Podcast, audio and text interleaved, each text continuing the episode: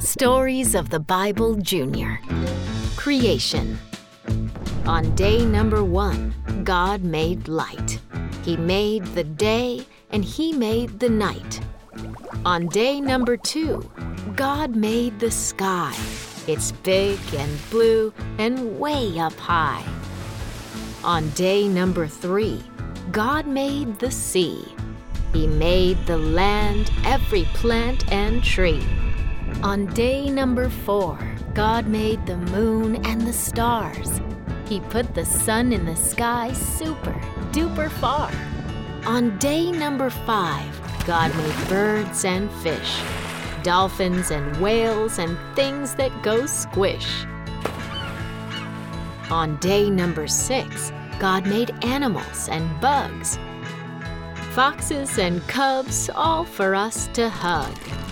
On day number 6, God also made man. He said it was good and part of His plan.